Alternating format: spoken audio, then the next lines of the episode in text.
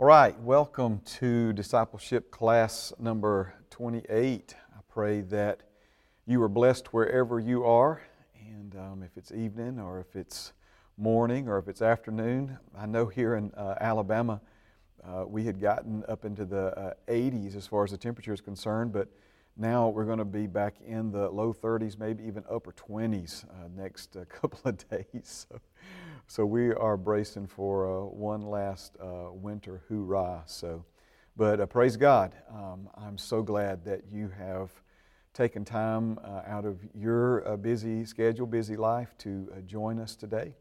And I believe that Father God has some great things to say to us. I was meditating as the countdown was you know, ushering us into uh, beginning the class uh, about when the disciples said, Jesus, where else would we go? You have the words of life. And He does. He has the words of life for us, and I believe that He's going to uh, speak to us uh, today in, uh, in a very powerful and profound way. Um, before we go any further, let's pray. Father, thank you for this time together this evening. Thank you for all that you are, all that you um, have, and all that you have done and continue to do, Father. Lord, I, I thank you that uh, you are with us uh, by way of your Holy Spirit. We have the uh, advocate here with us, in us, among us on the earth, the Holy Spirit, and we have our advocate in heaven, uh, Jesus, our Savior and our Lord, our Master. And Father, I thank you that you love us so much to, to give us your only begotten Son, but then Jesus prayed that you would give us the Holy Spirit, and, and you answered that prayer and gave him to us as well. And so we thank you, Father, tonight that your Holy Spirit is our teacher. He's leading us and guiding us into the truth that you would have for us to understand, uh, Lord, today. And I thank you, Father, that um, you're anointing me to speak that word uh, with your Holy Spirit, and you're anointing the hearer to hear the word uh, by your Holy Spirit. And Father, that we would not just um, pass along information tonight, but Lord, uh, a transaction would take place deep inside of us where your truth would be revealed to us in our inward man. Father, make your word a part of our personality tonight and graft it into us.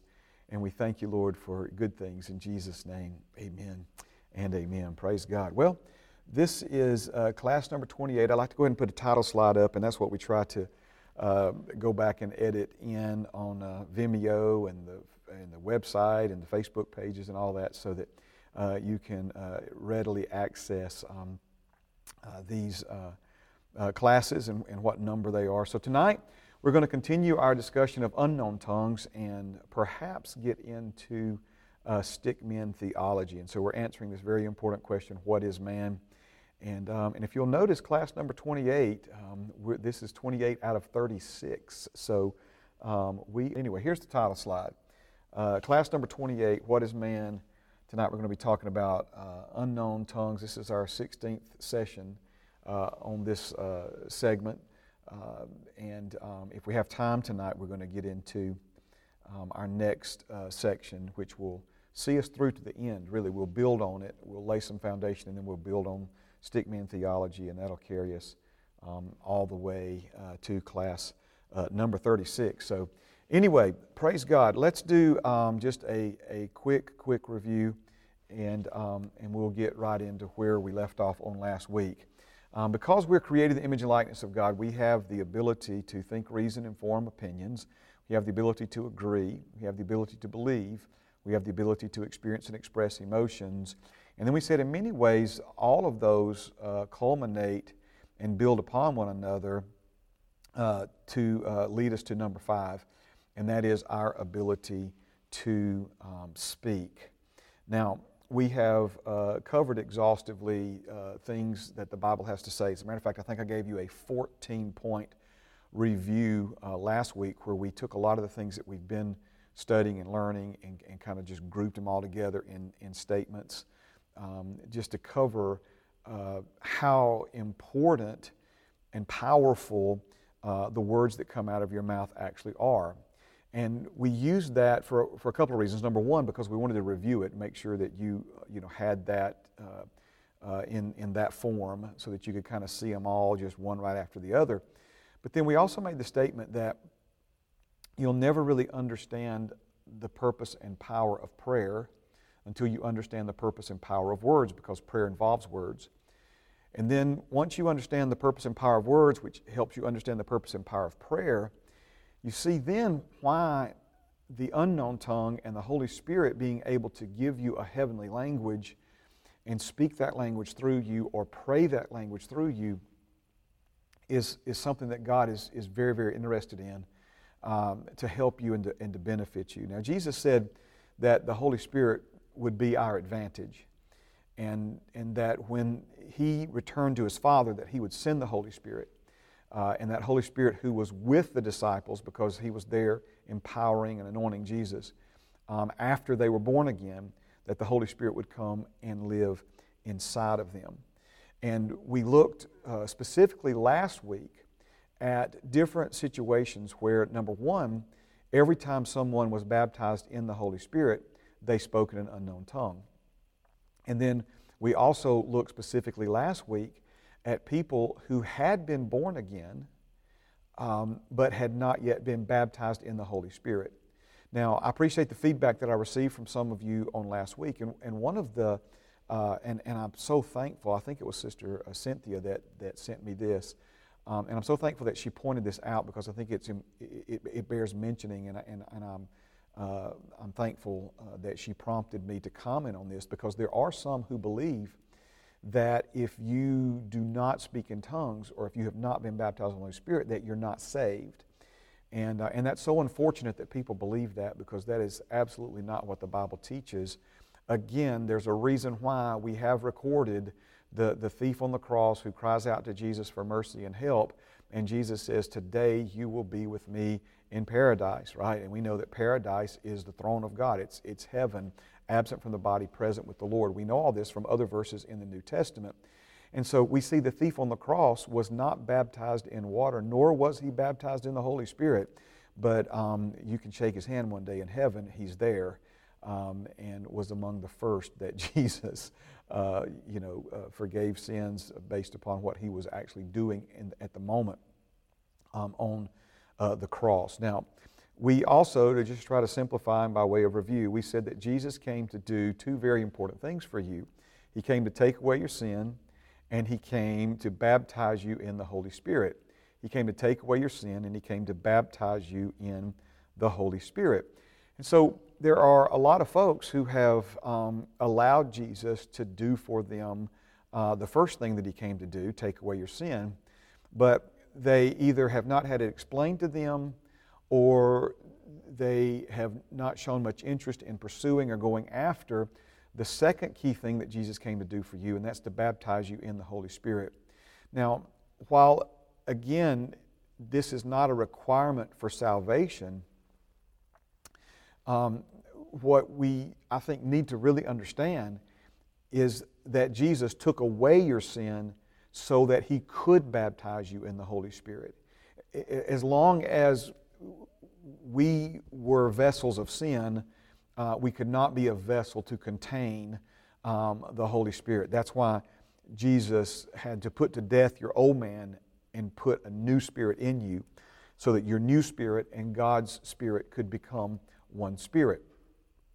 And so um, we also mentioned uh, last week that sometimes people get a little defensive because, you know, they feel like because they haven't been baptized in the Holy Spirit or they haven't spoken in tongues, that somehow they're less than a Christian or they're less than, you know, less born again than somebody else. And, and nothing could be further from the truth.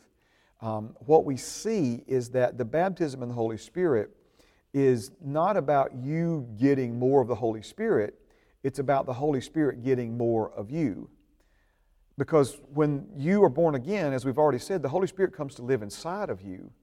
And, and it's not like Holy Spirit, uh, you know, beta, you, you, know how like a software uh, uh, company will release a beta version of their software, or you can buy an app and there's a free version. Uh, but if you really want all of the uh, extras and benefits, you, you don't have to pay for the, get the paid version. Um, and, and so, you know, this is not, please hear me, it's not like when you get saved, you get the free version of the Holy Spirit, but then when you get baptized in the Holy Spirit, you get the real Holy Spirit. No, the Holy Spirit comes to live inside of you, and, and the act of being baptized in the Holy Spirit is an act of surrender, just like the act of being baptized in water. It's, it's an act of uh, surrender. And, um, and then the, the surrendering of, of yourself to allow the Holy Spirit, who already resides in you, to come up out of you and rest upon you, and to also surrender uh, your tongue to Him uh, so that He can give you utterance of a heavenly language. Now, I speak English.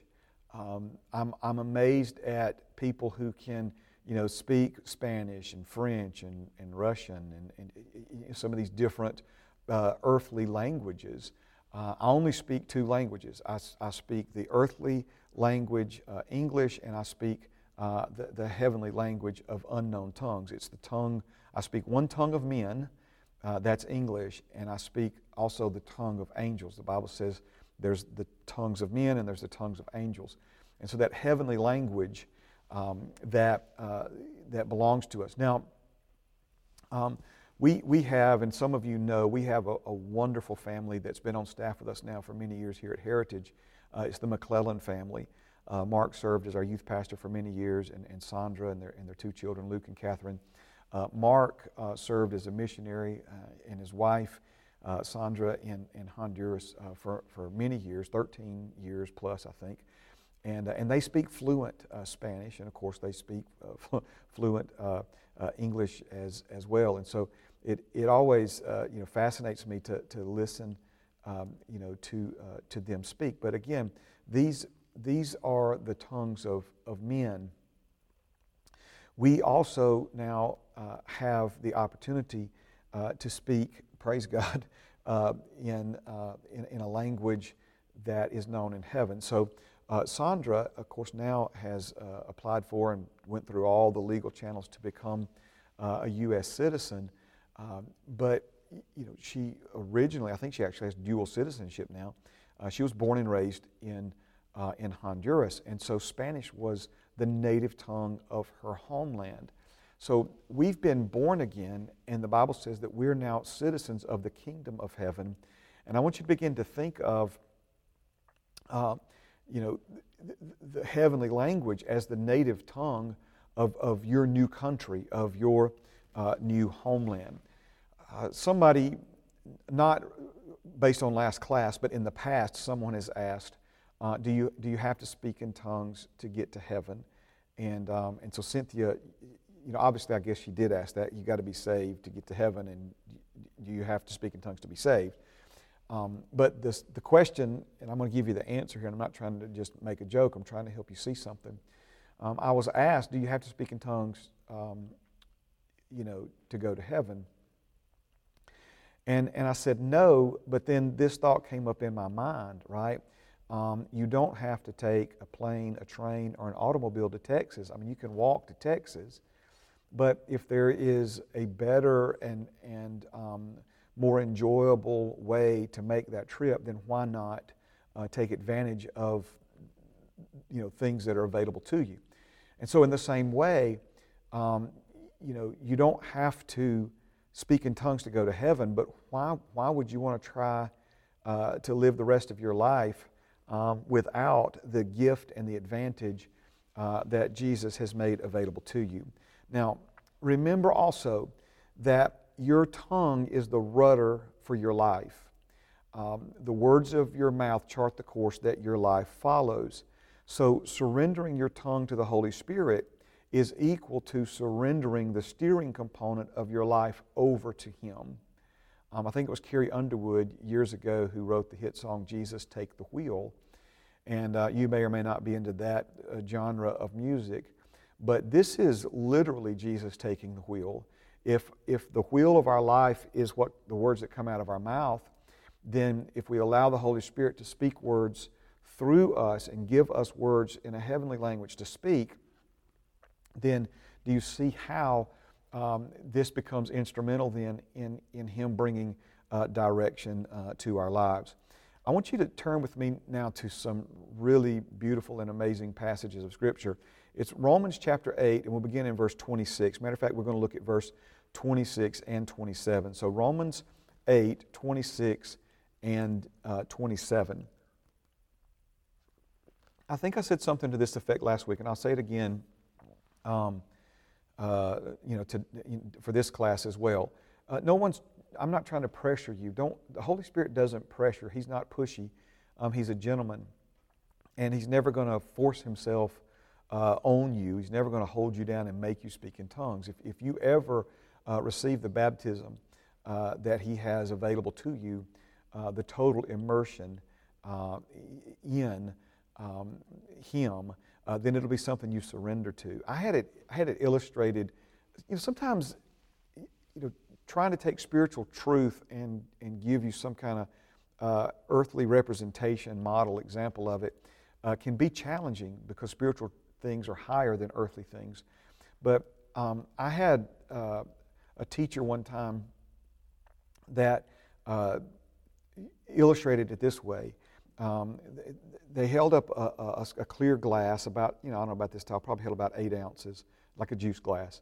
And, uh, and they, they filled that glass up uh, to, the, to, the, to the full with water.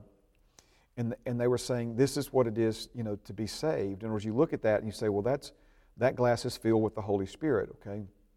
But then behind the, the podium, the, the pulpit, they pulled out a large container of water, like a two or three, you know, two gallon bucket of water, and they took the glass and they dropped it in the bucket of water. And they said, uh, that is an illustration of what it is to be baptized in the Holy Spirit.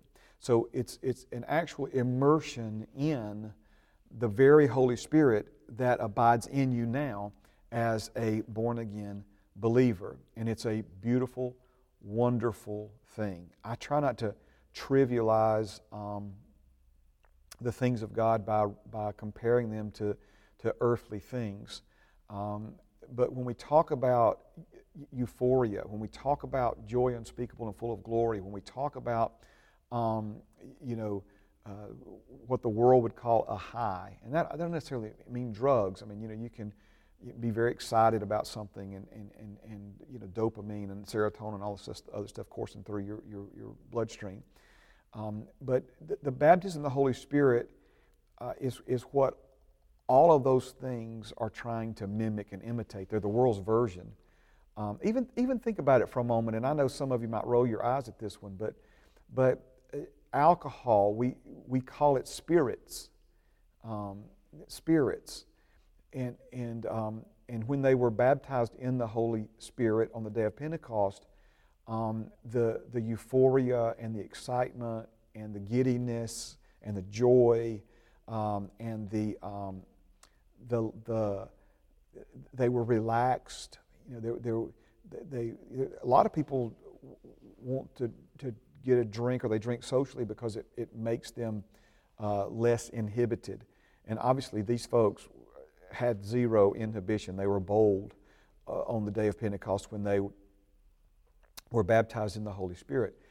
And so, you know, remember, the devil's always trying to come up with some kind of counterfeit, some kind of substitute, some kind of cheap imitation of what is a heavenly original, what is something genuine from, from heaven. And, and so the baptism in the Holy Spirit and, and, and living a, a life baptized and filled with the overflowing uh, in the Holy Spirit is such a wonderful thing. And remember, Jesus said that it was the experience was to give you um, power to strengthen and, and energize uh, you and your life and the life that you live for Him. And so, who doesn't need uh, more power uh, to, you know, I need all the power, I need all the help, I need all the advantage and benefit um, that, uh, that I can get. And, and I'm sure that uh, that you, uh, you know, feel uh, the same way. Praise God. All right, so we mentioned in the beginning the importance and power of words, the purpose and power, importance of words. use different words, but um, and then the you got to understand that before you'll ever understand why prayer is so important. And then you're in a position to understand why praying in an unknown tongue or the Holy Spirit helping you in prayer is so important. And that's what we're going to look at now in Romans 8 and 26. Thank you. Holy Spirit's prompted me a couple of times, so let me go ahead and do this, and I, I promise then we'll look at the verse. Um, sometimes you hear people refer to the Holy Spirit as an it. um, please know that, that he is not an it. And I, and I think, I think part of that is because the baptism in the Holy Spirit is an experience. And, and so that's sometimes why uh, it gets incorrectly substituted uh, for uh, Him. Uh, the Holy Spirit is a person. He's the third member of the Trinity God the Father, God the Son, and God the Holy Spirit. He's as much God as Jesus and the Father. And um, so just keep, keep that uh, in mind. And, and if you hear people you know, talking about Him as an it, maybe they're referring to it, the experience of being baptized, as opposed, you know, I received it, meaning I received the baptism in the Holy Spirit. But I'm not trying to be, you know, stick in the mud or, you know, the church police.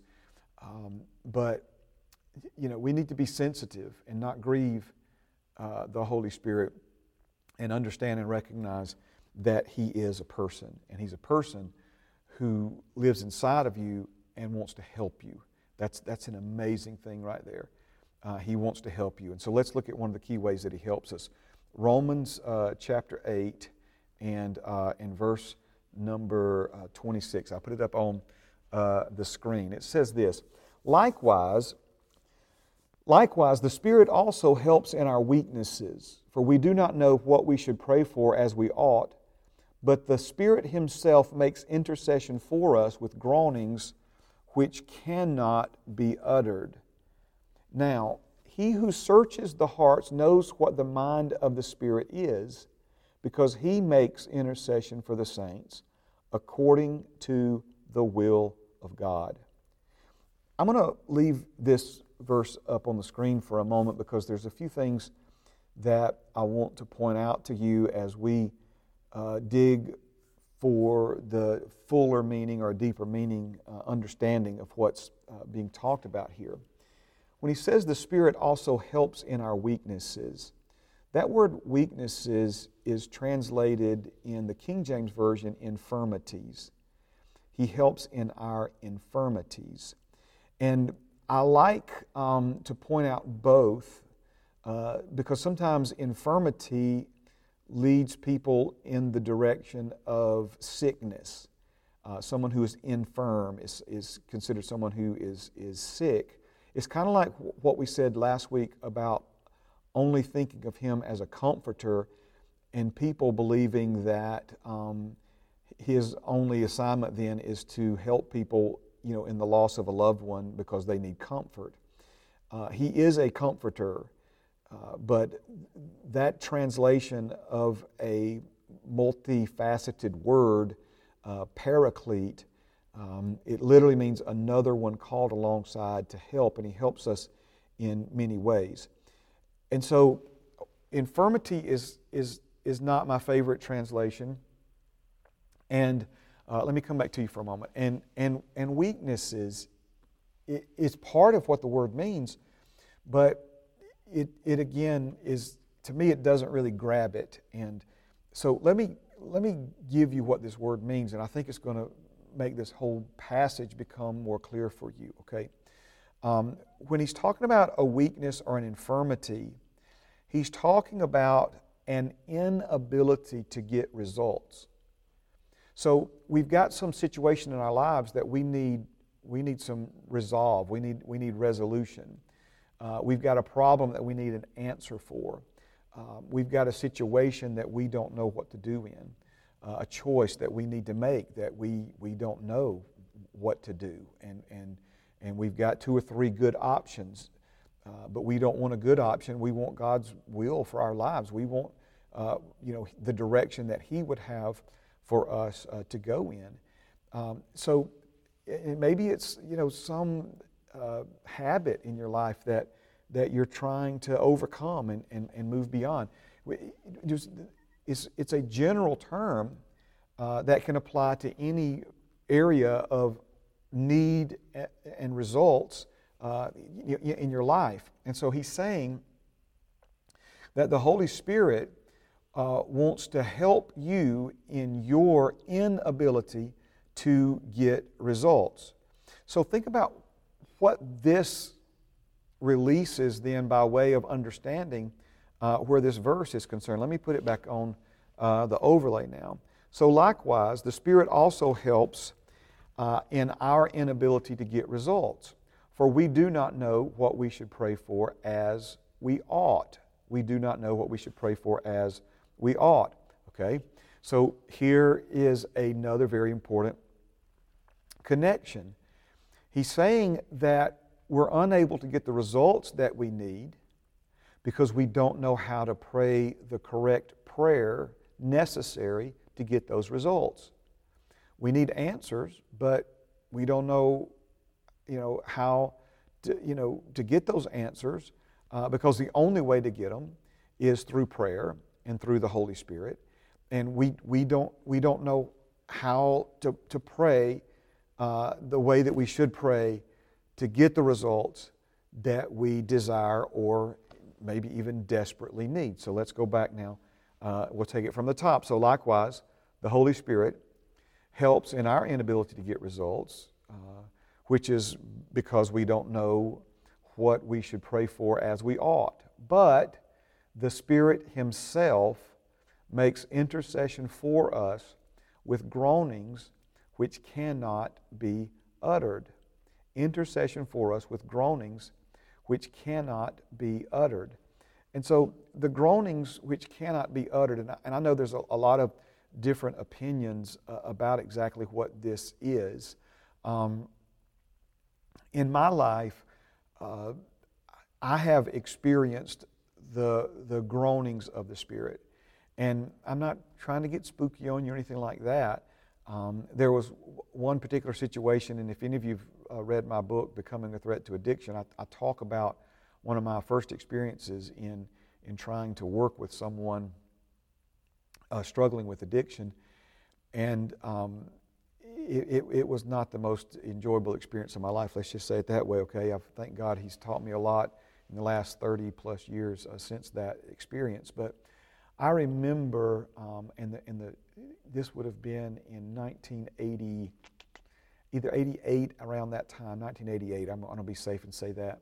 May have been a little before then, but um, I remember uh, this individual had relapsed. There were it was just it was a it was just a big mess. I don't know how else to say it. It was just a lot going on within the church and with families in the church, and and I was so I just I felt so helpless. I, my inability to get results, my, my, you know, trying to love this brother and help this brother.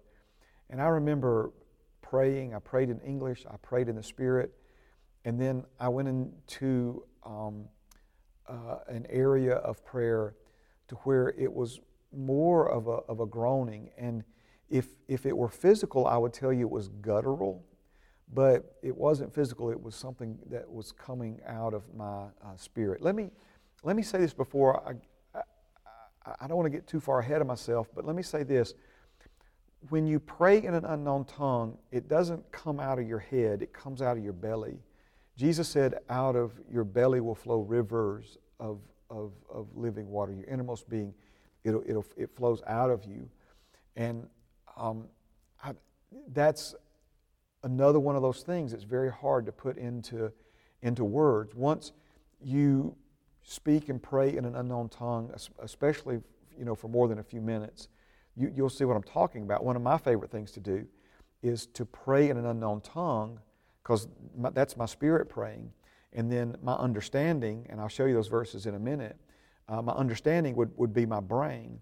Um, meditate on the Word of God in my mind while I pray with my spirit. Uh, it's kind of a, a one two punch, if you will in building myself up and, and, and in uh, you know, setting my heart and mind on, uh, on spiritual things. Okay, so, he's, so this idea of intercessions with groanings which cannot be uttered, he's, he's talking about prayers that are not being spoken in articulate or understandable speech. So the, the meaning can certainly include the groanings, uh, but it can also uh, certainly mean, and I think at least in my own personal experience, and your experience may be different from mine, is that the, uh, the prayer and the intercession comes more in a heavenly language uh, and only occasionally for me um, in the, you know, what I believe is kind of on beyond that, and, and that's with, uh, with the groanings of the Spirit. But again, even those are, are things that uh, it's, an it's, it's something coming from your spirit out of you uh, that's not English. Amen. All right, let's go back now to uh, the passage. Now, he who searches the hearts knows what the mind of the Spirit is because he makes intercession for the saints according to, he makes intercession for the saints according to the will of God. So let's talk for a minute about intercession. Intercession is when one person goes before God on behalf of another person. Uh, there's nothing wrong with you praying for yourself. Jesus in John the 17th chapter prayed for himself. So if Jesus prayed for himself, then you certainly pray for yourself. But intercession is when you are uh, praying uh, for uh, someone else uh, on behalf of them. You're, you're that intermediary, you're a go between. Um, you're praying to God on behalf of someone else. Jesus taught us a parable about this when a, when a man had a visitor at midnight, he didn't have any food. And so he went to another man's house to get food, not for himself. He had already eaten and was in bed asleep. But he went to another man's house to get food for the friend that showed up at his house. And Jesus used that as an, as an illustration of intercession, where you go to someone else on behalf of another. And in this case, prayer, intercession, prayer, intercessory prayers when you go uh, before God on behalf of another. But here he's talking about the Holy Spirit making intercession. And of course, uh, we know that Jesus, the Bible says that he ever liveth to make intercession for us. So when we intercede, we're simply doing what Jesus does and the Holy Spirit does. Um, the Holy Spirit intercedes for you. Jesus intercedes for you. Um, they represent you. They're your advocate. Advocate's a really fancy word for like an attorney. They represent you. Uh, man, what helpers we have. Uh, t- uh, uh, you know, what advantages we've been given uh, in, in these things. So notice now, and, and I know that I'm maybe spending a little more time here than I should, but I, I believe it's important. He's saying that the Spirit helps our inability to get results. We've got a problem that we need to answer for. We need a direction. We, we, we got some in need of some solution, some financial breakthrough, whatever, healing in your body. I mean, whatever the need is that you can't seem for whatever reason to get the results in English because we don't know how to pray as we ought to pray to get the answer. This is where the Holy Spirit, uh, not the only way, but this is one of the main ways. The Holy Spirit is an advantage to you. He helps you because He's going to intercede for you through you. He's going to pray through you on your behalf, or He's going to pray through you. Uh, maybe, you know, you're praying about some other situation, right? And notice, I'm going to go back to it one more time. Notice that when he does, because he knows what the mind of God is, he, he knows what the mind of the Spirit is, um, because what? He makes intercession for the saints according to what? According to the will of God. According to the will of God. So here's the question, and it's not a trick question. How do you pray a prayer in agreement with the will of God when you don't know in your mind what the will of God is? Well, apart from the Holy Spirit, it's impossible to do. But because the Holy Spirit of God lives inside of you and He knows the mind of God, He now, through a, in a heavenly language, can I hate to use this word, but but your understanding is in your soul, it's in your mind, it's in your soul. When your spirit prays, Paul said you pray with the spirit, pray with the understanding. When you pray in the understanding, you're praying in English. When you pray with the spirit, you're praying in, in an unknown tongue. So this means you're bypassing your understanding. That's why you can pray in tongues and read or meditate on the Word of God at the same time, because one's engaging a part of your soul, another is engaging your spirit. And so, praise God. So now we have the Holy Spirit helping us, making intercession for us, through us, by giving us words from a heavenly language that are communicating precisely and exactly what the will of God is in that situation. Remember, the answer has to be spoken. Remember, um, you know, our words chart the course that our lives follows. So, especially, please hear me, especially if you've got major life decisions to make, please do not make those decisions until you spend time praying in the Holy Spirit because as you pray in the Holy Spirit, the Holy Spirit is going to speak those answers through you. Your tongue's the rudder. He's now, you've relinquished control of your tongue to Him. Um, you're cooperating together with Him, speaking the words that He gives you. It's going to be your mouth that speaks them, your vocal cords that speak them. But remember, your tongue and your mouth and your lips and your vocal cords that forms those words, that's, that's part of your physical body. Um, and so it's, it's, it's all three dimensions coming together at a single time. Man, I hope you guys are getting so super duper excited about this. Even it, number one, if you've never been baptized in the Holy Spirit, that you would begin to seek the Lord about this and reach out to Him about this. I gave you my email address last week, mark at hccnow.org. Um, mark at hccnow.org. Um, if you want more information on this, you want to talk to somebody about this, pray with somebody about this, listen, I'm, I'm here to help you. Praise God. Um, and then those of you who, uh, I know for years I was baptized in the Holy Spirit um, and, and prayed in tongues, not as much as I do now. Um, because I didn't understand uh, as much about it now as, as I did. So, you know, you don't have to know, uh, you know, PhD level, what the Bible says about the baptism of the Holy Spirit to be baptized in the Holy Spirit and, and, to, and to pray consistently in unknown tongues. Uh, but man, the more you see what the Word of God has to say about it, uh, the more uh, excited uh, you should be and the, and the more committed you should, you know, be to it. Um, I, ha- I, have a list of things. Um, you know, the idea is little habits make a big difference over time. And so, one of the things that I actually have on a checklist, uh, my daily checklist of things that I do, um, you know, certain portions of the Bible that I read and so forth and so on. But one of the things on that list is to pray in unknown tongues. Um, and I don't mean to try to reduce it to some kind of checklist, uh, but it's that important to me uh, what goes on that list for me is a priority. And it's something that um, I have uh, made a priority in my life, and I pray uh, that you will uh, in yours. This means, though, think about it too. Um, the Bible says that if we ask anything according to His will, we know that we have what we ask. So, this is another way that you can absolutely pray a prayer in perfect alignment and agreement with the will of God by allowing the Holy Spirit, who knows the will of God for your life in every situation, to give you words uh, to pray um, and speak uh, through you. Now, let's try to uh, cover some nuts and bolts here. And I'm going to swap back over to the overlay. I get this question a lot. Obviously, um, I'm in an empty room uh, tonight, a, a, makeshift studio uh, here at Heritage, and I'm thankful for it.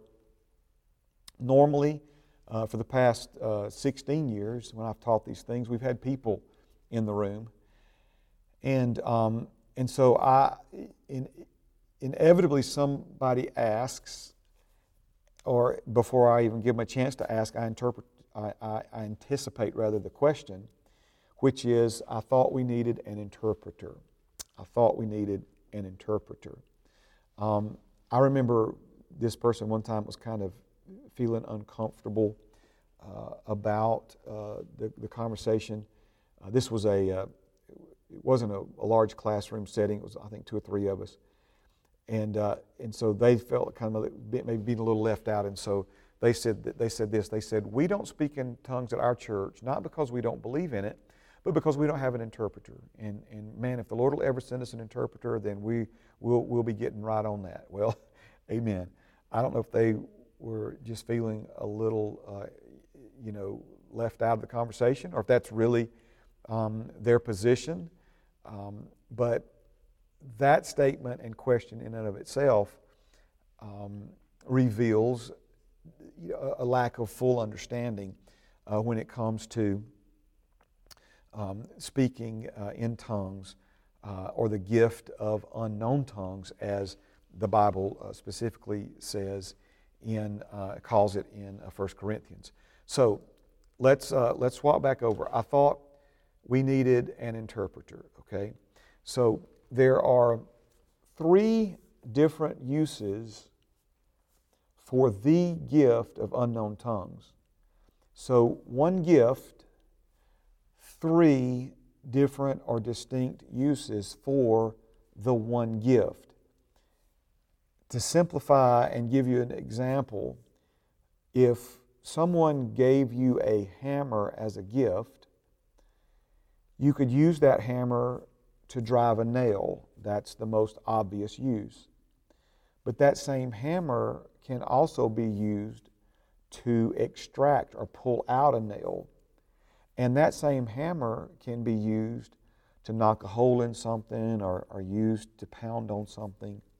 So we have one tool um, that can be used in three different ways, at least with a hammer, three different ways. And so the gift of unknown tongues is like that hammer. Um, we have, I'm going to give you the three, the three uses here in just a moment, but you know, we have the singular gift, but it can be used in different ways. And so obviously one of the ways is when a, a message is, is given out. But let, I tell you, before we do all that, let's just get to, to the three, okay? So, three different uses for the gift of unknown tongues. Number one is speaking a language you do not know, but others do. Speaking a language you do not know, but others do. This was what happened on uh, the day of Pentecost. Let me, let me swap back over because I know some of you like to write these things down. Um, this was what happened on the day of Pentecost. People were gathered there in Jerusalem because it was the, uh, the Feast of Pentecost. And th- there were people gathered from all over. Um, and they spoke different languages. And so when the men and women came out of the upper room speaking in an unknown tongue, they were speaking in a tongue that was not known to them, but was known to other people. So, for instance, I don't, you know, what, what languages they speak back in those days? Uh, Greek. Um, so maybe someone in that, more than likely they knew Greek, but uh, let's just, let's say if it was today, okay? You had people there from Russia, you had people there from France, you had people there from Spain, you had people there uh, from uh, Africa. And, um, and so uh, you had people speaking Swahili who had never learned Swahili. You had people speaking French who had never learned uh, uh, French. You had people speaking Spanish who had never uh, learned Spanish, and so forth. You got the picture, okay? And, and so the Bible says that they were speaking the wonderful works of God. And it was a marvel, it was a miracle, you know, that people who didn't know these languages were speaking in these languages. Now, I could tell you story after story after story where, um, you know, th- this has, well, I, don't try to like it's 100 stories, but um, I know of multiple stories, situations where um, God has used and still uses people um, in this way, um, where He enables them to speak in a language they do not know in order to communicate something divine, something spiritual uh, to a person um, who there's a language barrier, right? And there's and there's no interpreter or translator there. When I when I had the opportunity to, to teach and preach in Africa, um, you know, Pastor Cornelius, he's probably watching this. Um, there were others who did, but he was, the, and I, that's when the Lord knit our hearts together. It's when we just became, you know, united together and, and are to this day. Um, you know, he uh, translated for me. He, he interpreted for me um, so that I could speak in English. And then he, there were people in the crowd that spoke English, but uh, most did not. And so he translated it into a language so everyone could know what was being said. All right. So that's um, use number one for the singular gift of unknown tongues, speaking in a language you do not know, but others do. The second use is speaking in an unknown language to deliver a public message um, from the God. I'm sorry, it should say from God to others. So if you're taking notes, uh, you know, pardon the typo. This is when we speak in an unknown language to deliver a public message from God to other people. And this is the use that requires an interpreter. And we have very specific instructions on how that is to work that their people are to speak you know, in a public setting, This would be like in a church service or some worship gathering or some Bible study where the Holy Spirit wants to speak a word um, of edification, exhortation, instruction. Um, and sometimes that word will come through a, a, a word of prophecy. That's a gift of the Spirit, where someone stands up and speaks in a known language, a language they know. So in my case, it would be English, where the Lord gives me a prophetic word that I stand up and I speak to that group from the Holy Spirit, but in a language everyone present understands. Now, the equivalent of that gift is two gifts working together the gift of unknown tongues, where the message in an unknown tongue, heavenly language, is given audibly to the room, and then someone interprets that so that the message is conveyed uh, through, through this uh, avenue. It's, it's conveyed uh, through uh, uh, tongues and the interpretation of tongues. And so, again, and this is a beautiful thing. And over the course of my lifetime, I have experienced many, many uh, of these messages and their interpretation. And it is a beautiful, powerful thing. It's an intimate thing because we sense, you can sense the presence of God. You can sense the Holy Spirit in a worship service when He's there, when He's, when he's drawing near. And, and there are times, I believe more so than we uh, allow Him the opportunity to, okay? Um, but I don't mean to act like only occasionally. Um, I believe far more often than, it, than, than we allow it to happen, than we surrender to Him for it to happen. He's there, He's with us, and He wants to speak to us. And He wants to make sure that, that we hear Him. And so, this is um, the second use um, of the three different uses for the gift of unknown tongues. Now, let's swap over and we'll look at the third and final one. The third use is when we pray in an unknown tongue privately to God. Praying in an unknown tongue privately to God. Okay? I'll leave it on the screen because I know, again, there are those of you who take uh, excellent notes. Praise God. I had an opportunity to teach at a staff meeting at the Foundry, and um, there was a gentleman there. He's a beautiful brother. Uh, his name's John Rowland. And afterwards, um, John Rowland showed me his notes. The notes he took were better than the notes I used to speak the message from. So uh, I know we got some John Rowland note takers out there. Praise God. Y'all are my heroes. Um, so praying in an unknown tongue privately to God. Praying in an unknown tongue privately to God. Now, you have to understand these different uses most people, especially those who are confused about speaking in tongues, they think of it as only one use, and that being number two, where you speak in an unknown language to deliver a public message from, from God to others that also requires an interpreter. So when my friend says, um, we believe in speaking in tongues in my church, but until God sends us an interpreter, um, you know, we're, we're, we're not going uh, to be doing it. Well, the, the, the, the failure to understand here is um, the use of the gift uh, when it comes to prayer and, and praying. And I'm not saying that we, we shouldn't pray publicly in, in tongues. We have to be cautious about that. If it's a group of, of believers that are, that are all spirit filled, uh, and may prayer meeting, that sort of thing, yes. Um, Paul also cautioned us, though, because in, in the church at Corinth, they were, they were getting together and everybody was praying and speaking in tongues and giving out messages in tongues. And there were, there were unbelievers there that had no idea what was going on or what was being said. On the other side of that coin, though, Paul said that, that tongues were a sign for the unbeliever. And so we shouldn't be ashamed of, of that or embarrassed uh, by that. You know, uh, not to be a smart aleck. I don't, I don't always do this, but if the occasion's right and I feel like the person will, will receive it right, you know, they, they ask, you know, may ask me, do you speak in tongues?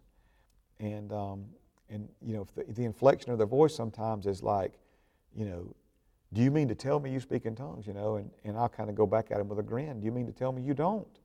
Amen. In other words, praying in an unknown tongue, especially for the, you know, church in its early years, um, it, it, was, it was the norm uh, and was never meant to not be um, the norm.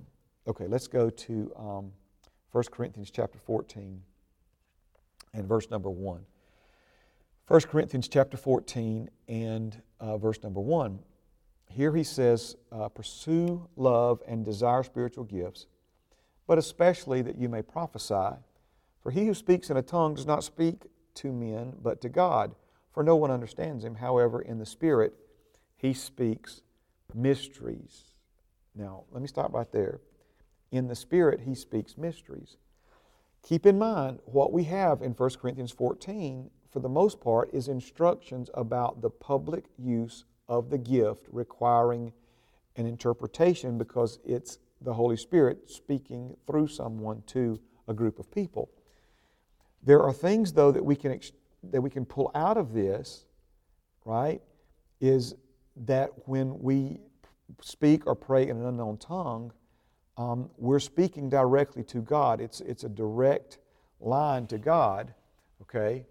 And, um, and in the Spirit, the person who speaks or prays in an unknown tongue is speaking mysteries. Let's go back to we can't get the results because we don't know what words to use and what kind of prayer to pray.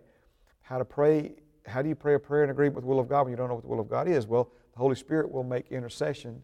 Uh, notice, intercession is not a public message uh, delivered to a group of people. Um, intercession is uh, prayer, uh, praying uh, to uh, God. All right, let's keep going here.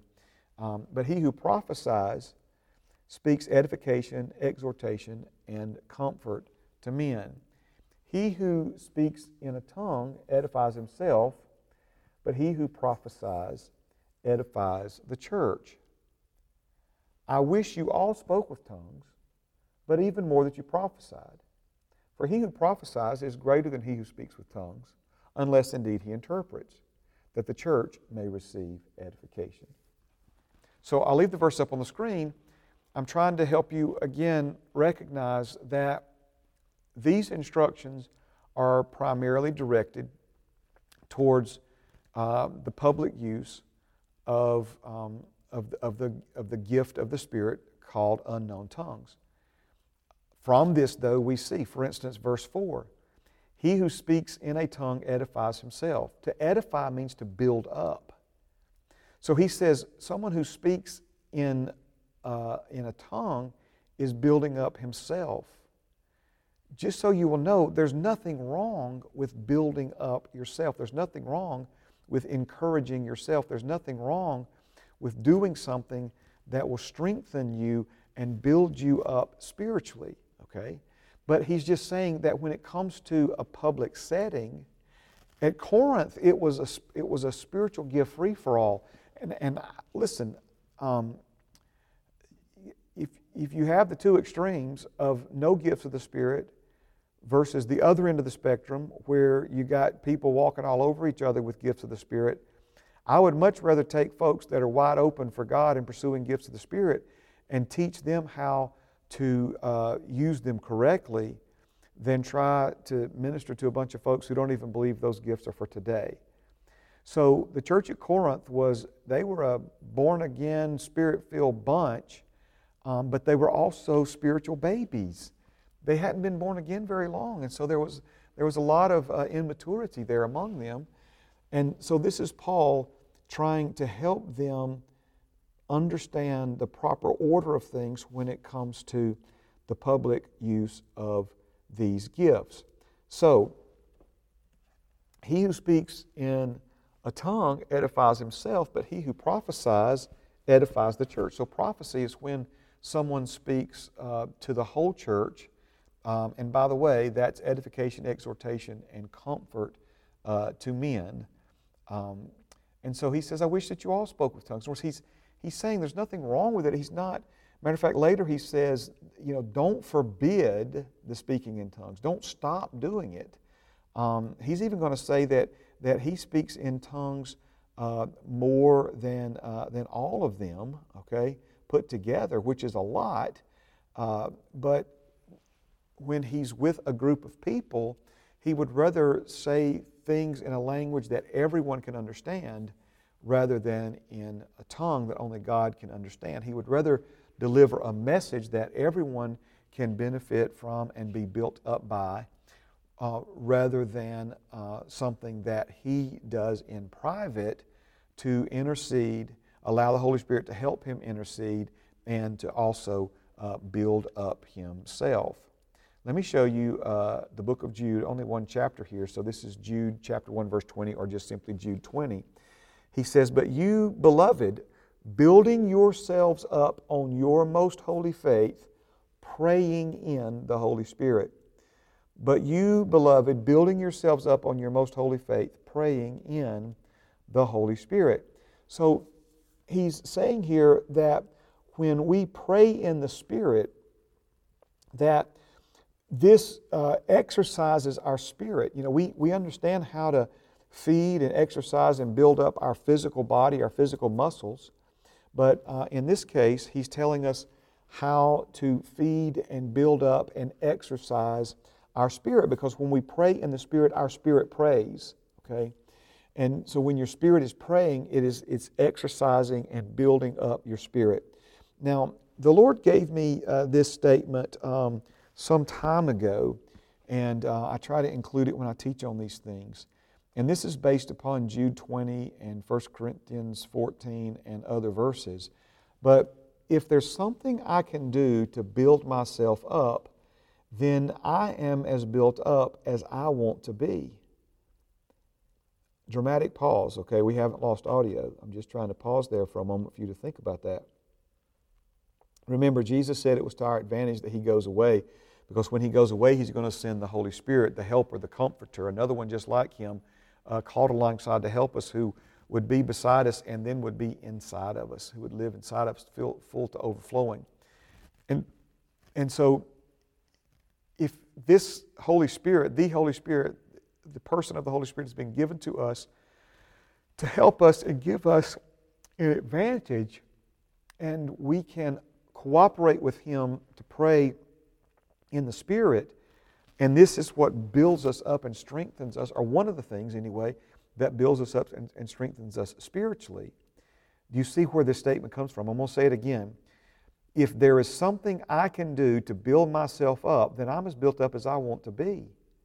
I have a choice. I can, if, if this will build me up, then I'm either, I'm either doing it to build myself up or I'm not doing it. If there's something you can do to build yourself up, and then you're as built up as you want to be. All right? Let's go now. I should have probably told you to stick your hand in 1 Corinthians 14. Um, let's skip down to verse 14. 1 Corinthians chapter 14 and um, in verse 14. I apologize, I, I skipped over here. Let's go back to the screen. All right.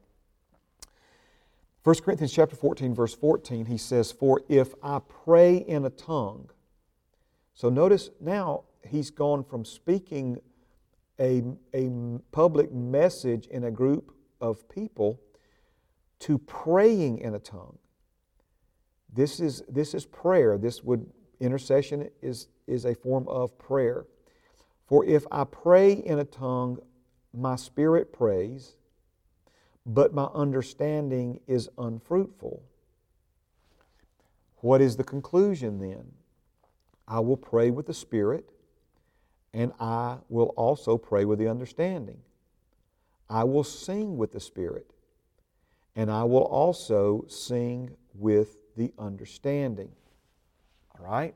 Now, praying in a tongue, he says, My spirit prays but my understanding is unfruitful. Now, I don't want to confuse you with this, and I certainly don't mean to imply uh, every time or even most of the time, but there are times when I'm praying in an unknown tongue that the Holy Spirit uh, also reveals to me what it is that I'm praying.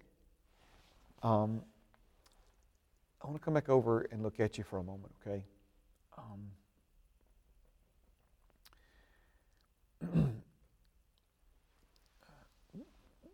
one of the most neglected prayer request in all of Christianity is a prayer for wisdom.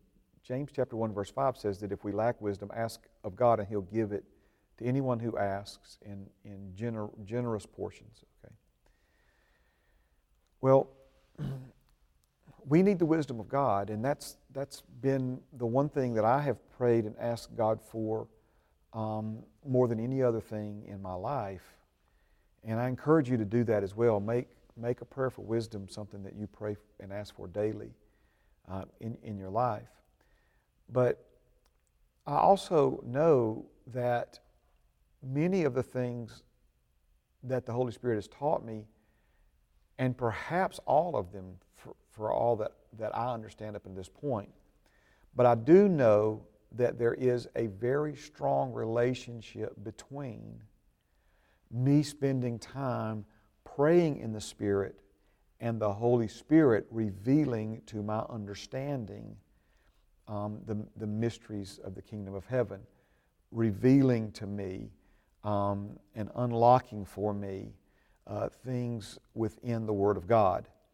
Um, now, I often imagine, and I've heard other people say similar things, that the revelation and the things that Father God is, shows you and reveals to you um, is the Holy Spirit bringing back to your remembrance, and Jesus said He would do that, uh, things that you've already spoken out, prayed out uh, in, uh, in the Holy Spirit. So if it has to be spoken, then maybe that, that even includes sermons and, and things of this nature um, where we pray those things out and speak those things out in the Spirit first, and then they come you know, back to us by the Holy Spirit by way of Him interpreting what it is that He said through us in those uh, times and moments of, of private, personal prayer and intercession. So, not every time you pray in an unknown tongue will you know what you're praying, um, but sometimes you will.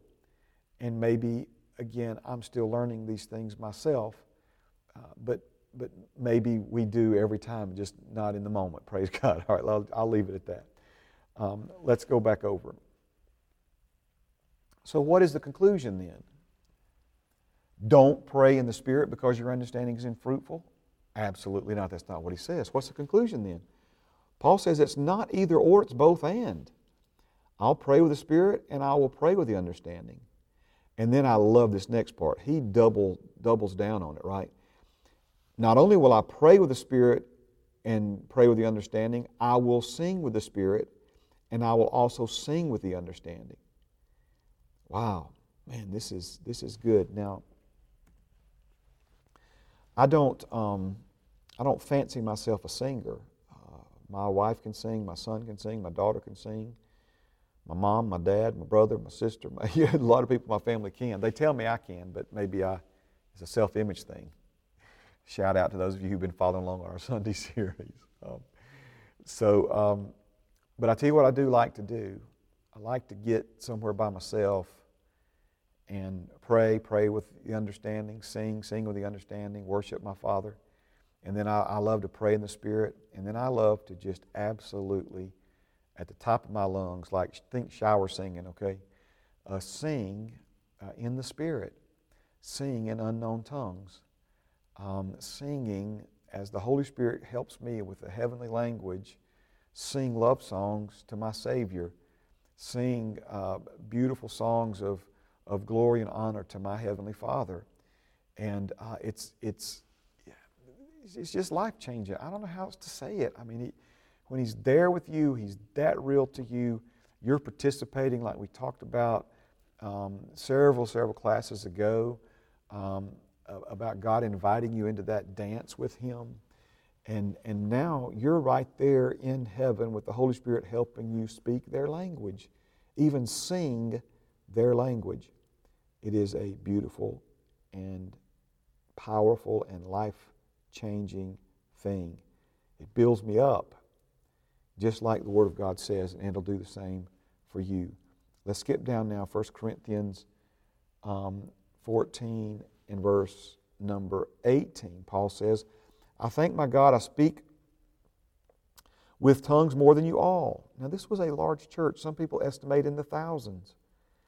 And so you got lots and lots of people who are speaking in tongues, a whole bunch. And Paul says, as one man, that he speaks in tongues more than all of them put together. Now, there's other people that say, oh, can't, that's impossible, Pastor Mark. I, I believe that's what it means, but you know, if you just take one person in the church who spoke in tongues a lot, and Paul says, I speak in tongues more than the, any person in the church that speaks in tongues on a singular level. He's just saying that I'm not trying to stop you or forbid you from, from speaking in tongues, but understand the difference between publicly and privately a message delivered to a group of people and um, praying in the Spirit uh, during a time of intercession.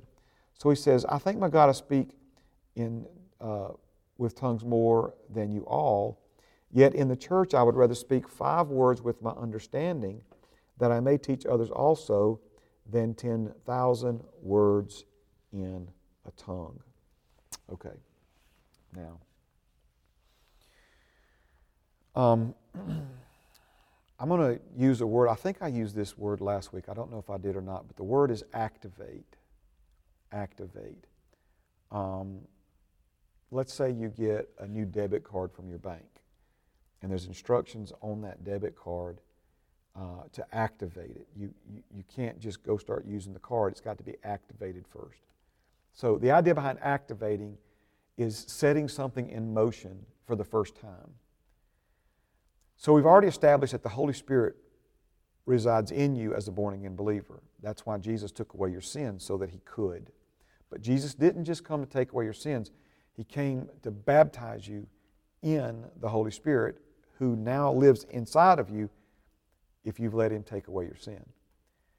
Now, does it not make sense to you that if the Holy Spirit already lives in you and He brought gifts for you to give to you, and a baptism of Him that He wants to you to experience in Him, does it not make sense that He has all that with Him right now? Let me say it another way. If the Holy Spirit is in you, and He is if you're born again, then the gifts of the Holy Spirit are already residing in you because He's in you. So it becomes a matter of activating the Holy Spirit. This whole idea of which comes first the baptism of the Holy Spirit, the speaking in tongues, the speaking in tongues, and the Holy Spirit.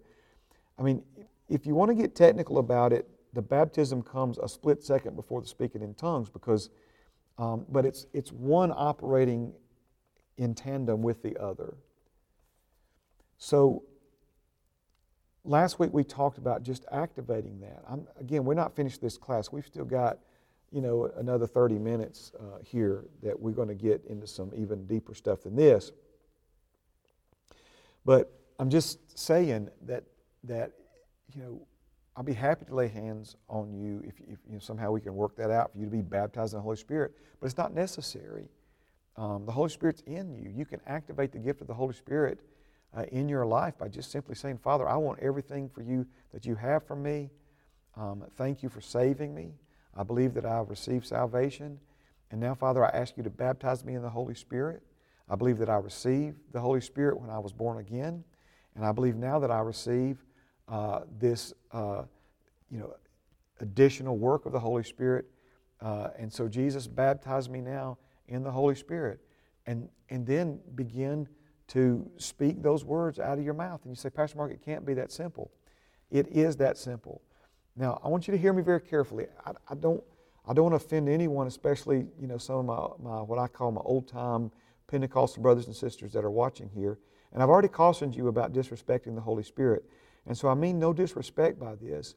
But the baptism in the Holy Spirit is the absolute biggest non big deal that you will ever experience.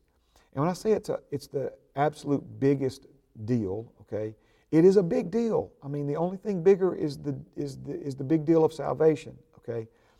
But I say that, and again, I mean, no disrespect, please know my heart, and the Holy Spirit knows my heart. But, you know, we've allowed religion and tradition and wrong teaching and maybe people that said they were full of the Holy Spirit acting foolishly to scare us or intimidate us, and we know that the, enemy is behind those kinds of things, into thinking that this is, you know, some super duper thing that the stars have to be aligned and it has to be the right tempo music and it has to be some sweaty evangelist with a bunch of oil on his hand. And no, no, my friend, please hear me. Um, you can receive the baptism of the Holy Spirit wherever you are right now before we finish this class. And so don't let the enemy or your own thoughts, you know, get you in this mindset that this has to be some elaborate, scheduled, um, you know, uh, when the time's right. I hear people when, you know, Pastor Mark, when the time's right. That now is the time. Now is the day of salvation. Amen. Getting stirred up about it. All right, let me get a sip of water. We're going to move on to something else related to this, but a little deeper.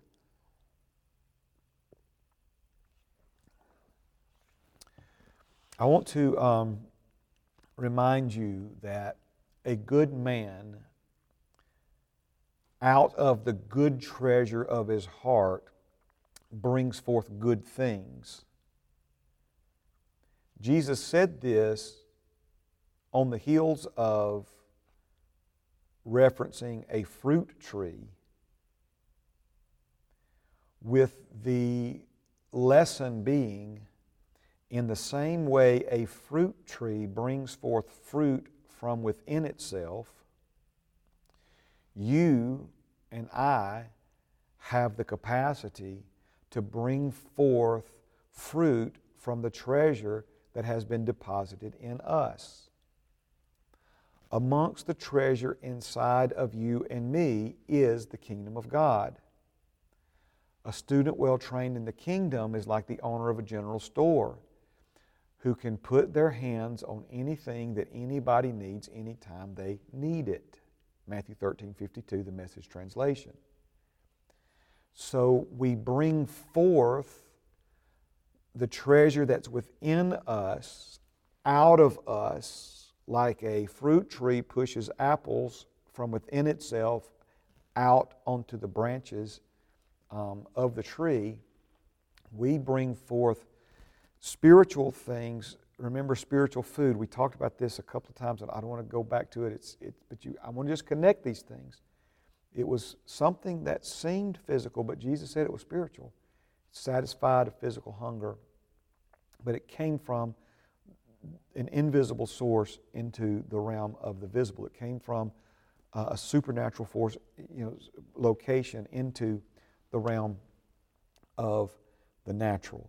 All right. So, how do we do that? How do we bring forth what's inside of us out from us? Well, there's, obviously, there's different ways to do it. I mean, the, there's character fruit, there's the fruit of the Spirit, um, but then there's also things, things that are inside of us. And so, let's go to 1 Corinthians chapter 2 and verse number 9 for some important instruction here, okay? I mentioned a moment ago about praying in the Spirit and the Holy Spirit revealing things to you and the, and the correlation between that. And this is one of those things that the Holy Spirit, uh, he, re, he revealed these truths to me. And so um, I look forward now the opportunity to uh, teach them and, and explain them to you. All right, so let's go with it uh, 1 Corinthians chapter 2, and we're going to look at verses 9 through 13. So this may take us up to uh, at least near the end of the class tonight. So this is what it says. But it is written, I'm sorry, but as it is written, eye has not seen, nor ear heard, nor have entered into the heart of man the things which God has prepared for those who love him. Now, a lot of people stop reading right here. Uh, you, you often hear this verse quoted, um, and then somebody, you know, kind of tears off on a tangent talking about heaven. Don't misunderstand me. There are things in heaven that we have not seen, heard tell of, nor has it entered into the wildest imaginations of our heart the beauty, the glory, the majesty, the joy, the, the prosperity, the wealth of that place. If you recall, the Apostle Paul went there, and there were things that he saw that he was forbidden to reveal, uh, you know, and tell anyone uh, else about. But here he's talking about the things that God has prepared for those who love him, things that have already been put in place in the context of, you're going to see here in, in the next few verses, are not things that are only prepared for us in heaven, as Jesus said, in the life that now is and in the life that is to come. We see that these are things which God has prepared for those who love Him.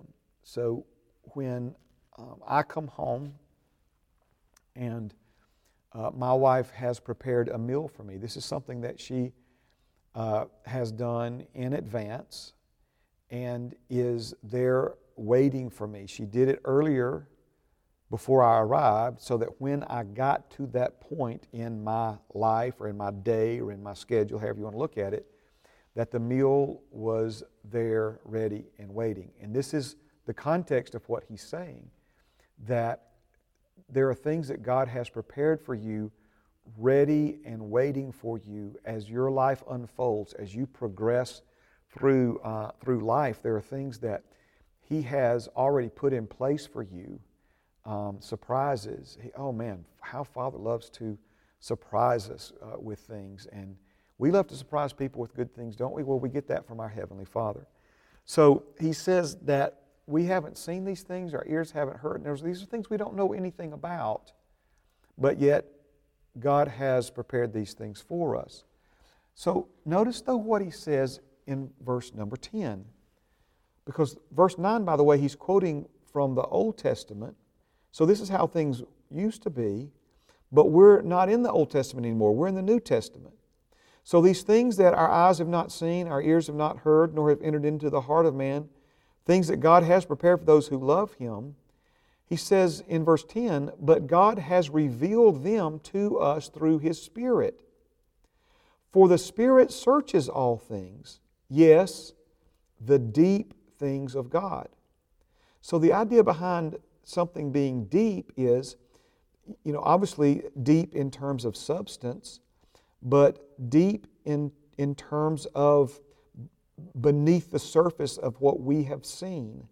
Um, deep in the sense that, um, you know, a mystery that uh, has not yet entered into the heart of man, that has not yet, uh, uh, you know, been seen or heard.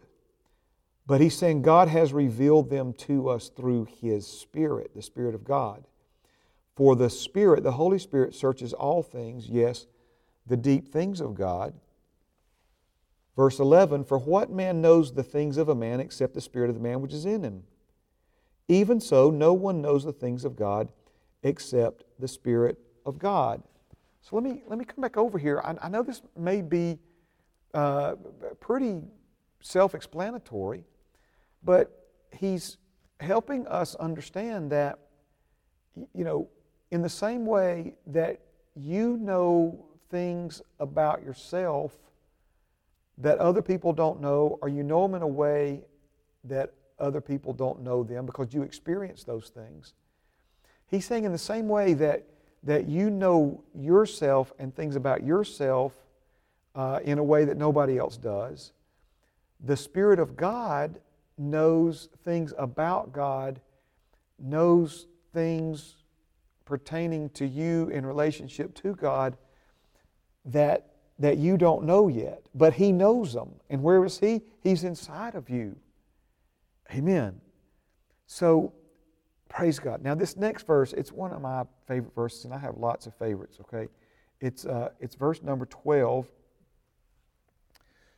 It says, Now we have received not the Spirit of the world, but the Spirit who is from God, that we might know the things that have been freely given to us by God. Man, okay? So I'm going to leave it on the screen. He's saying now, now compared to what? Now compared to at some point in the past when things were not as the way they are right now. This could be now we have received compared to those who uh, knew God under the Old Testament but did not have access uh, to the things that we have access to because Jesus hadn't died on the cross yet. It, it could also mean now we have received, meaning present tense. The Holy Spirit now lives and abides and dwells in you. Um, anytime you see now in a verse, there is therefore now no condemnation. Those who are in Christ Jesus, now is accepted day of salvation. Anytime you see now, I want you to hear me say, or hear your own voice say, or hear the Holy Spirit say. Uh, if I read it tomorrow, it'll say now tomorrow. If I read it six weeks from today, it'll say now six weeks from today. So it's talking about this perpetual present tense. Now we have received. Don't let the wording throw you here. He's saying, now we have received the Spirit who is from God. But he's clarifying that we have not received the Spirit of the world, but we have received the Spirit who is from God. That's why it's written this way. Now we have received not the Spirit of the world, but now we have received the Spirit who is from God. And we have received the Spirit who is from God that we might know the things that have been freely given to us by God. Now, more important words here. First of all, this last phrase in verse 12 things that have been freely given to us by God. It does not say things that will be freely given to us by God. It says things that have been freely given to us by God. Things that God has already given us. What description of those things uh, do we have in this uh, section of Scripture? Things that eyes have not yet seen, things that ears have not yet heard tell about, things that have not yet entered into the heart of man, things which God has prepared for those who love Him. Has prepared, past tense, have been freely given, past tense. Not something that He will give later on, but what He has given to you and to me now. Amen. This is why 1 Peter 2.24 says, by his stripes you were healed. Not just are healed, not will be healed. No such thing is going to get healed. By his stripes you were healed. If you were healed, then you are healed, obviously. But the idea is healing is something that has already been paid for by the stripes Jesus took on his back and freely given to God's children, God's offspring. Now, he's saying, though, that we have received the things that have been freely given to us by God, but in addition, now we have received the Spirit who is from God, so that we might know the things that have been freely given to us by God. Do you realize that this means you and I have been given things that we don't know are ours? We've, we've been given things, blessed with, Ephesians 1 3 says, you've been blessed with every spiritual blessing in the heavenly places. 2 Peter 1 4 says, you have been given all things that pertain to life and godliness. Have been blessed, have been given, have been freely given. Uh, the kingdom of God is now in you. He has given you the kingdom. So, we, again, He's given you of His Spirit, He's given you His Word, He's given you His name, He's given you um, you're an heir of God and a joint heir with Jesus. Uh, things, things, um, too numerous to mention in, in a handful of verses, things that have been given to you. But notice you'll never know these things unless you allow the Holy Spirit to reveal these things to you. Now, praise God. Let's um, remember, I'm going to go back up to it. Thank you, Holy Spirit. We're going to take the time now. All right, let me put it back on the screen. So let's start over. Um, it is written, Eyes not seen, uh, nor ear heard, nor have entered in the heart of man the things which God has prepared for those who love him. But God has revealed them to us through his Spirit. For the Spirit searches all things, yes, the deep things of God. I want you to pay attention to that word revealed, because something that is revealed means obviously something that has been hidden um, but is not hidden anymore. But it also means to bring to light. It, it, this word reveal means the bringing forth of something. So God has revealed, God has brought them forth um, to us through His Spirit. So, what treasure is in you because you have a treasure in earthen vessel? He's talking about this being brought forth from you. A good man out of the good treasure of his heart brings forth good things, and he uses the right words to bring forth those things. And I'm going to show you that here in just a moment, all right? But God has revealed them to us through His Spirit, for the Spirit searches all things, yes, the deep things of God. For what man knows the things of a man except the Spirit of the man which is in him? Even so, no one knows the things of God except the Spirit of God. So sometimes I use things of God in a, in a very broad, general sense, and there's nothing wrong with that. The things of God are like His Word, setting your mind on the things of God. You set your mind on who God is, set your mind on what God has done. All these things are the things of God. But in the, to- in the context here, he's talking about the things that have been freely given to you. The things that ear hasn't seen, ear hasn't seen, things that eye hasn't seen, ear hasn't heard, things that have not yet entered into the heart of man, um, things that belong to you that you don't even know are yours. Now we have received, now means in light of, obviously now, like we said a moment ago, but the other thing now means is now in light of what I'm telling you, um, here's the answer. We have uh, received not the Spirit of the world, but the Spirit who is from God. And this Holy Spirit is the one that's, that's going to help us know the things that have been freely given to us by God that we don't know anything about yet. Now, the word know in verse 12 it relates to revealed in verse 10. That's one of the few reasons I wanted to make another run at this, is to make this connection for you.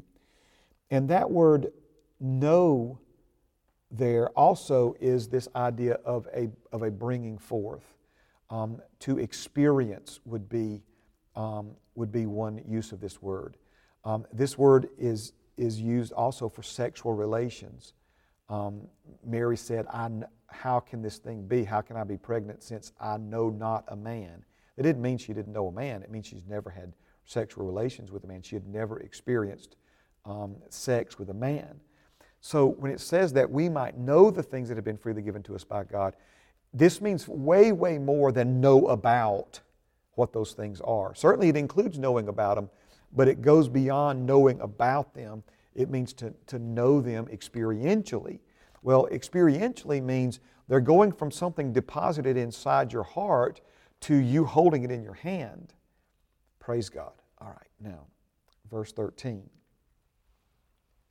is a very important key here. These things we also speak, not in words which man's wisdom teaches, but which the Holy Spirit teaches comparing spiritual things with spiritual. All right. Let's break it down. These things we also speak. What is the context here? In other words, what things what things is he talking about? What things has he been talking about starting at verse um, number nine. He's talking about the things that we have not seen or heard, things that have not yet, yet entered into the heart of man. This means that we haven't pictured it yet, we haven't seen it yet. This is something that, in other words, if, if we knew what it was in our minds, then we could speak English words you know, to help bring that, that forth. But the things that we're talking about now are things that you've been given that you don't know are yours. Things that belong to you that you don't know you have. That eye hasn't seen, ear hasn't heard, that hasn't been entered in the heart of the man. But what God's revealing them to us, bringing them to light, bringing them to pass, bringing them to the surface by the Holy Spirit. The Spirit that we've received, who's from God, that we might know experientially the things that have been freely given to us by God. These are the things that we speak. Well, how is it possible for me to speak about something that belongs to me that I don't know anything about? Okay, so these things we also speak but not in words which man's wisdom teaches. So, man's wisdom taught me English. If I'd have dug in a little deeper, man's wisdom would have taught me French. I had two years of it in high school and four years of it in college, right? Or, anyway, that's an exaggeration on the four years in college, but I had the equivalency of what they required in college. Let's say it that way. Um, but man's wisdom taught me English. I'm speaking to you in a language now uh, using words that man's wisdom, man's understanding has taught me.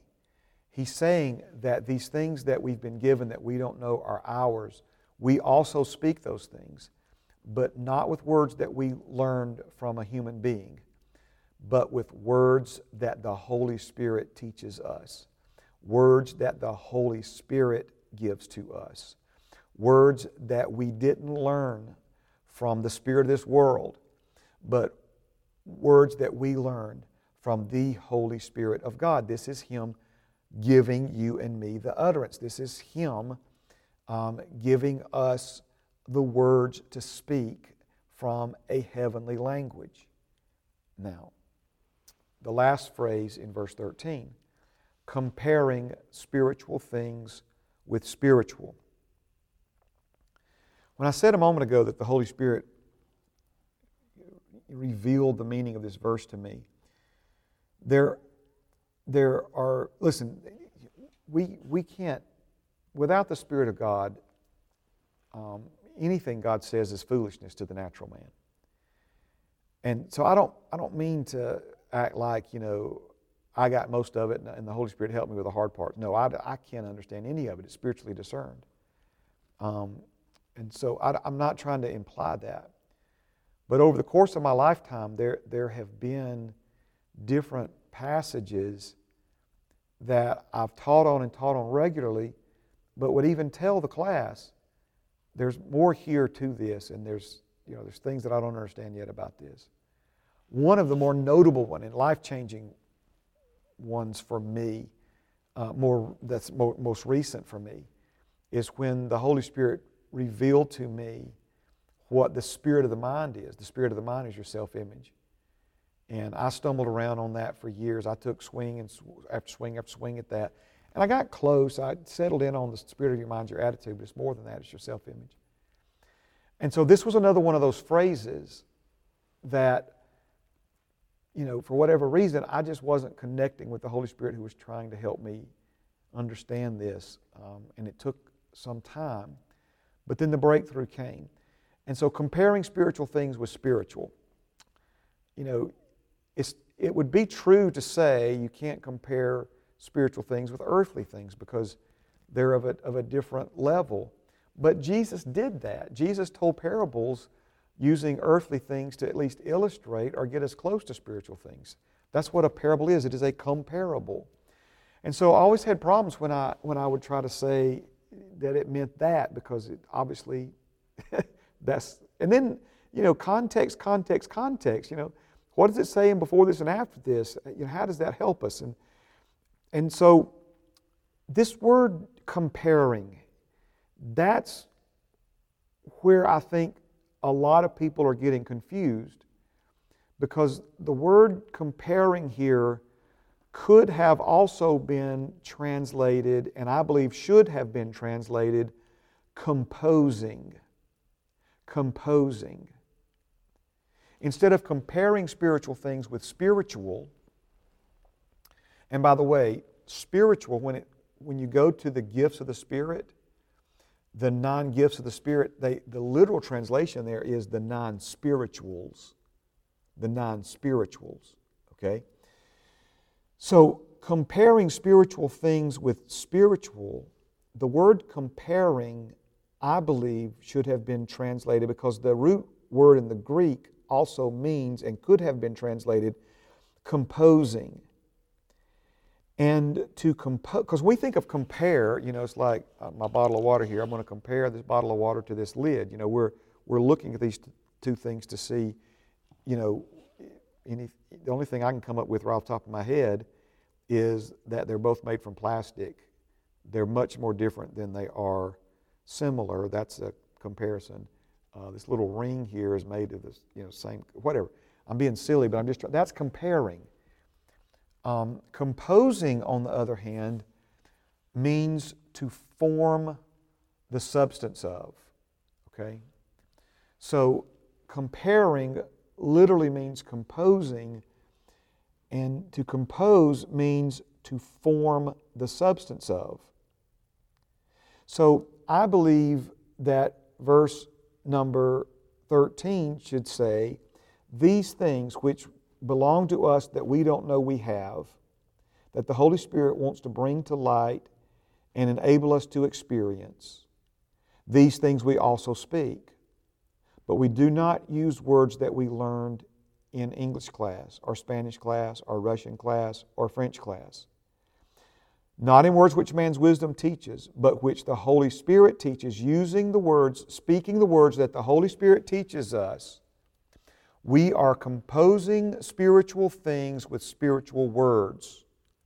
We are literally using words the Holy Spirit gives us to form the substance of the spiritual things that have been deposited in our hearts as a treasure.